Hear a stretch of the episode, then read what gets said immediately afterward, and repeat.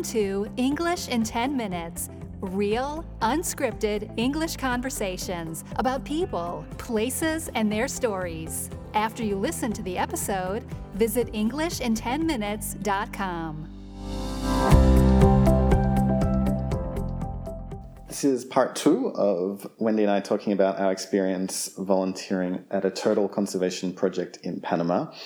And so we were talking last time about how we saw a mother turtle come and lay her eggs, and it was quite a beautiful and amazing experience to see. And in fact, uh, these sea turtles will come back to the same beach that they were born on Mm-hmm. to lay their eggs. Yeah. And so it was it's quite amazing that they are able to instinctively know uh, where to go back to to do that. And this particular turtle, it was the first time that she'd come to lay eggs on that beach because or certainly since the conservation project had started because they tag the turtles and they're able to recognize them that way. And as we were saying at the end of part 1, the we were taking the eggs out as the turtle was laying them so that we could save them essentially from poachers. And so, uh, as you mentioned, they have a hatchery, uh, which is where you can re bury the eggs, and then that's a safe place that's guarded by the people who work for the conservation project, and then the poachers can't get to them. But unfortunately, the turtle didn't know that, mm-hmm. and she actually spent quite a lot of time covering up her hole, mm-hmm. even though the eggs were already gone. And as mm-hmm. you said, she was in this trance and not really aware of, of what we were doing.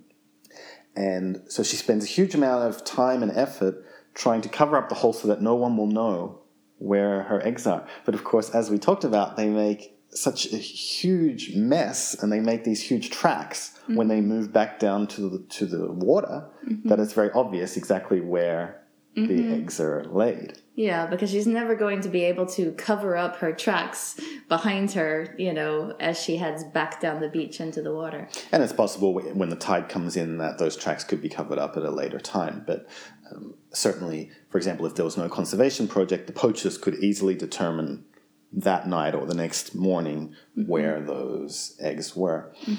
And so sometimes, if because the eggs need to be relayed quite quickly, so sometimes if you're at the far end of the beach, um, the people working for the conservation project would just relay them uh, just a little bit away from where they were originally, and then they would create a kind of map, almost like a treasure map, so that they would know where they were, um, but that the poachers wouldn't know where they were.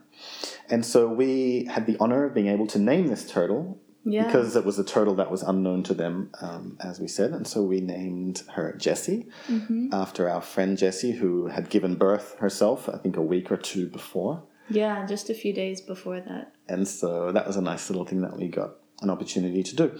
And so that was on our first night. And so we thought, oh, this is great. You know, every night we go out and we get to see this amazing uh, thing of seeing a, a mother turtle lay her eggs.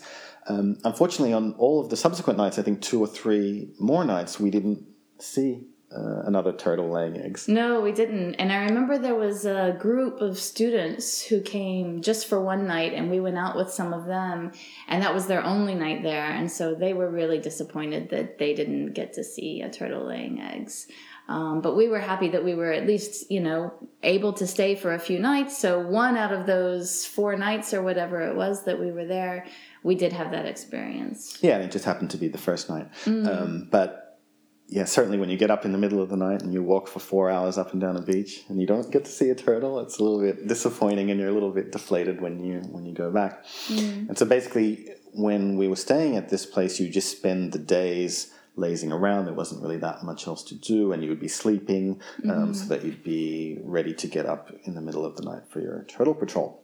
And so on our last morning, just before we were about to leave, we got told that there was um, that there were some baby turtles which were about to hatch, mm-hmm. and I guess they knew that. Uh, the conservation project people knew that because they had seen that some of them had already hatched, and it seems as, as though they don't all hatch right exactly at the same time. It can take place over several hours. And so they said six of them had already hatched and they'd seen the shells on the beach. So they said, but they knew that there were more um, that hadn't hatched yet. And so they told us, and then we went out onto the beach again and we had to walk quite a long way up the beach again, but this time during the day so we could at least see a little bit better um, to wait for the rest of these baby turtles to hatch. And so there were 11 more that hatched while we were there, and that was really something. Yeah, it was. And it was great to have that to have those two different experiences because it's the, mm. the two endpoints, I guess, of, of this cycle that we got to see the mother turtle laying eggs, and then we got to see turtles, obviously from a different mother, um, hatching. Mm right there on the beach. Yeah, and you really see the difference uh, between the baby turtle and the adult. Uh, these were leatherback turtles, which is the largest species of sea turtle, and the adult, the female that we saw laying the eggs, just looked enormous to us. And the biologist that we were uh, working with, he told us, no, actually, she's small, you know, compared to most adults, uh, but to us, she just seemed enormous. And then the babies, I could hold them in the palm of my hand. Uh, they were so, so tiny and so cute. And it was amazing to think that they would grow up into that size. And so when they hatch, what they're trying to do is to get into the water, but they're very disoriented. Um, and they don't obviously have their uh, parent to help them, and so they would just kind of spinning around and mm-hmm. and just looked completely dazed and didn't know what they were doing. Mm-hmm. And so we were there with a couple of the biologists from the project. Um, but they said it's very important that the turtles do find their own way mm-hmm. to the water. We could have easily lifted them up and, and helped them go down to the mm-hmm. water. And they did let us lift them up a little bit. But they said you have to put them down mm-hmm. and you have to let them find their way. And then that's maybe one of the reasons why they're able to come back to that beach to lay eggs if they if they become uh, mothers later on in their life that they have this very short experience of being on that beach when they were when they were born. Mm-hmm. And so some of them adapted more quickly than others, and they started to go towards the, the water. But they're so small, and they're turtles, so they're very slow. that it took a long time. And we were trying to clear a path to clear away some of the wood um, away, so that it would be easier for them to do it. Um, but they didn't work in a in a team or as a group in any way. They were just these 11 mm. individuals, just kind of trying to find their own way, and some of them found it more quickly mm-hmm. than others.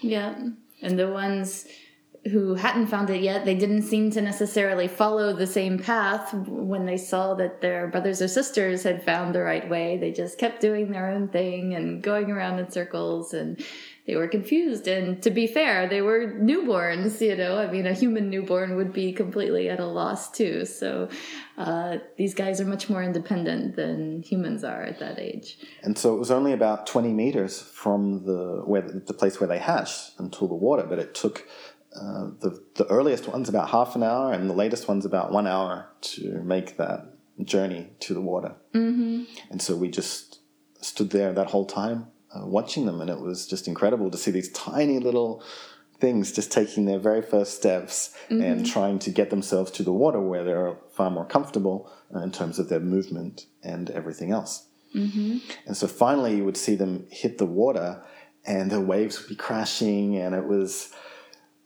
you know, it just seemed like such a daunting uh, challenge for them mm-hmm. to to survive at that age by themselves Mm-hmm. And unfortunately, many of them don't survive. No, most of them don't don't grow up to to reach adulthood uh, because they have so many predators in the ocean who can just swallow them up in one bite.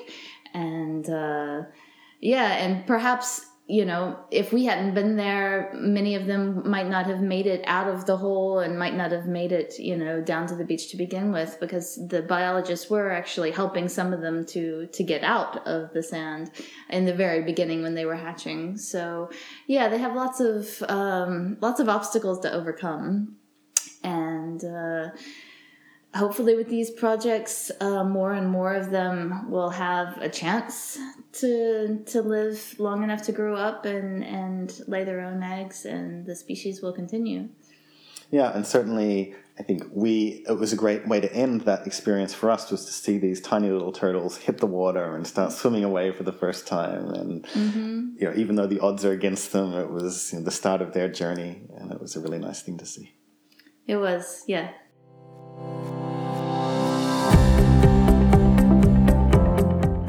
listening to English in 10 Minutes. To download a worksheet for this episode, including the most useful vocabulary and a full transcript of the conversation, visit EnglishinTenMinutes.com.